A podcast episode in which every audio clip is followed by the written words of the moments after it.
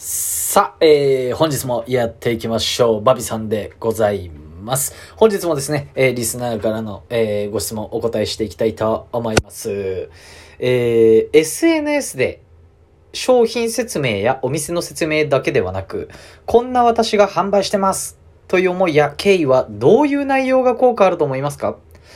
自己紹介は商品と絡めた内容がいいのか、えー、3歳児、3児のママですとか、プライベートな部分はどのくらい入れるべきか迷ってます。えー、よかったら配信にまとめていただければと思います。という、えー、ご質問でございます。まあこれまとめるとですね、まず一つは、えー、SNS の発信はどういう内容がいいか、そしてプライベートな部分はどのくらい入れるべきかという2点ですよね。えー、一個一個お答えしていきたいと思います。まずどういう内容がいいかということなんですけど、これはですね、えーえー、商品っていう風に書いてあるんですが、これ実はですね、商品を入れるというよりかは、えー、あなたがですね、なぜその仕事をしているかっていうですね、背景を話すのが一番いいです。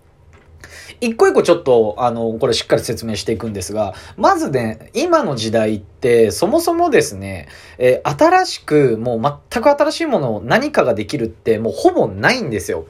まあ、あったとしてもテクノロジー関係のものじゃないとないと思っていて、まあ、ものとして、あの、例えばですけど、じゃあ新しいもの生まれるかってなったら、何かと何かをもう組み合わせたものしかもうないんですよね。はい。もうそういうものしか生まれません。なので、例えばですね、今の時点であなたが何のね、どういう商売をしてるのかも全然わかんないですけど、もうその商品をね、説明したからといって、お客様の頭の中、要は想像をですね、こう覆すだったり、まあ、量がするような情報だったりとか、そういったものっていうのはもう作れないです、本当に。なんでかっていうと、じゃあ、それもう、なネットにもう載ってるんですよ、いろいろ。ネットにね、いろんな情報がもう溢れてますんで、もうそういう時代です。だからこそ、えー、まあ、あなたの、えー、そういった人間らしい部分を、えー、載せた方がいいですよと。そもそもこれもお話しすると、じゃあなんでじゃあそういう情報だったりとか、こういう情報、ああいう情報じゃなくてあなた自身をやればいいかっていうと、そもそも人がと飛びつく情報っていうのは、希少価値が高い情報しか飛びつきませんよね。なんですが、じゃあいろんなものがもう溢れてますよ。じゃあもう情報の発信しようがないじゃんっていうことなんですけども、あなた自身の話ってあなた自身もオンリーワンなんで、はい、これはもう希少価値が高いと言えますし、まあ一人個人のね、面白い話とかって結構興味ありませんか？全然ね、何者でもない人が、えー、実は私こんなことやってますとかね。最近ですね、私 YouTube でね、全然もう本当にやったことないね、あの、プロギャンブラーの方のね、えー、結構もう100万回とか何百万回って再生されてるんですけど、全然本当ギャンブルとかやったことないレベルなんですけど、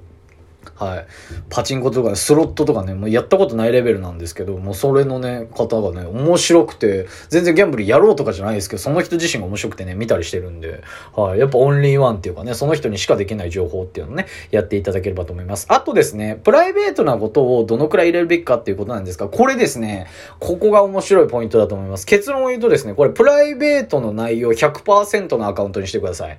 はい。まあちょっともう、あのー今、今の時点でもうちょっと話してしまったんですけど、もちろんですね、えー、こんなお店で働いてます的なね、位置づけはプロフィールだったりとかそういうのは必要なんですけれども、えー、宣伝はですね、ほぼいらないです。はい。なぜかっていうと、もう今ですね、まあ、さっき言った情報だったりとかネットっていうのもそうなんですが、広告ですね。広告っていうものがもう世の中に溢れまくってます。はい。もちろんですね、いろんな看板だったりとかね、お店の、例えばあの、ね、飲食店行ったテーブルにも置いてあるじゃないですか。それだけじゃなくてネットね、インスタグラム開けば広告あるし、ツイッターにも広告あるし、YouTube にも広告ありますよね。もうつ、もう広告だらけなんですよ。っていうことなんで、人々がですね、広告に対して免疫ができてるんですよね。だから、これ売ってますとかね、めっちゃいいんでとか、ぜひ買ってくださいとか言ったら、もう、ああ、これ広告ね、はいはいはいはい、営業ねってなって、もう逆効果なんですよね。ここまで聞くとある程度ね、イメージ湧くと思うんですけど、まあそういうことなんですよね。ただ、ここでちょっとね、まあいつものね、私のね、あの小話っていうか、ちょっと皆さん、え、何何っていうようなね、えー、小話入れたいと思うんですけど、ちょっと面白い話が、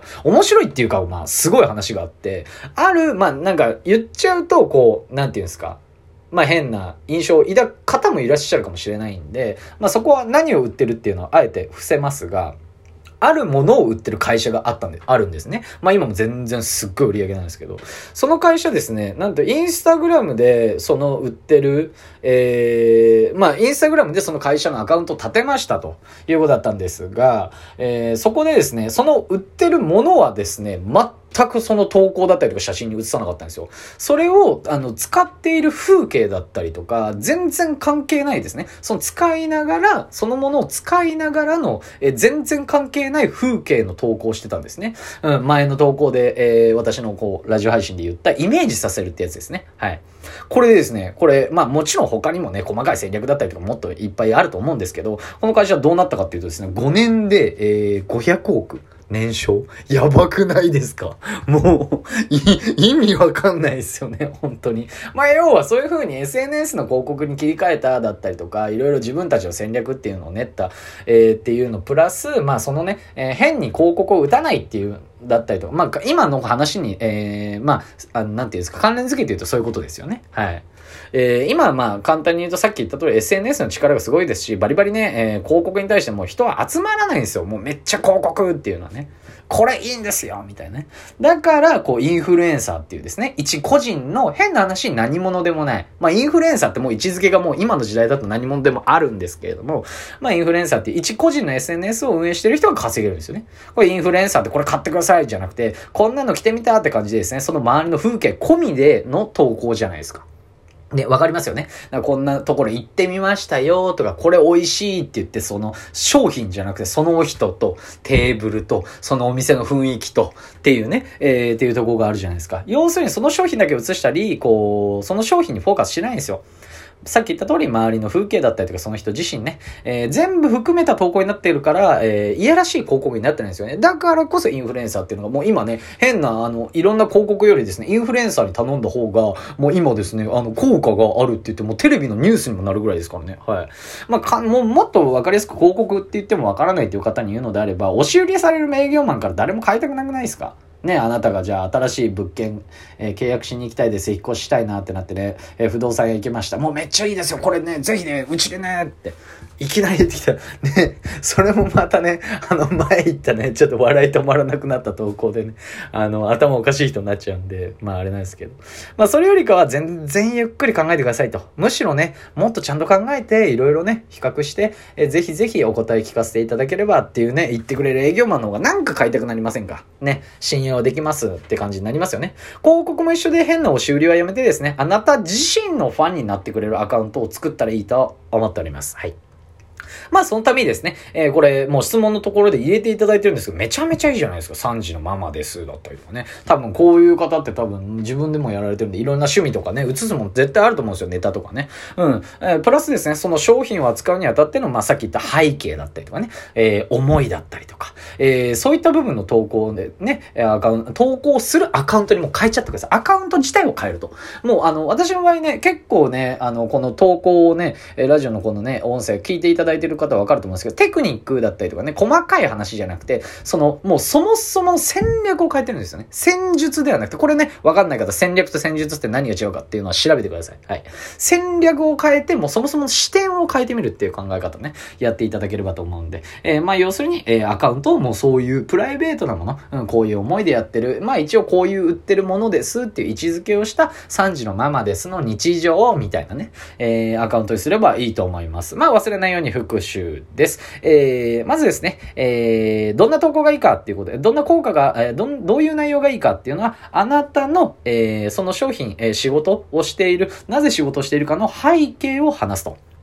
はい。なんでかっていうと、えー、もうそもそもね、新しいものはそもそも作られない時代。えー、あとは広告っていうものにね、人々がもう広告で溢れてるんで、えー、免疫ができているという時代ですね。っていうことなんで、えー、そういうことを話すと。で、プラス、えー、まあ、前に投稿で言ったイメージをさせるってやつで、えー、やってくださいということで、あとは、えー、プライベートな内容ですね。どのくらい入れたらいいかっていうのはもう100%プライベートな内容にしちゃってくださいというお話でした。まあ、こういったですね、リスナーの方から質問いただいたことにおあのお答えしてるんで、えー、まあ、心のね、えー、聞いていただいてる方、え、連絡だったりとか、スタンド FM だったら、あのね、レターだったりとか、私インスタグラムやってるんで、インスタグラムの DM なんかご連絡いただければと思います。それでは、バイバイ。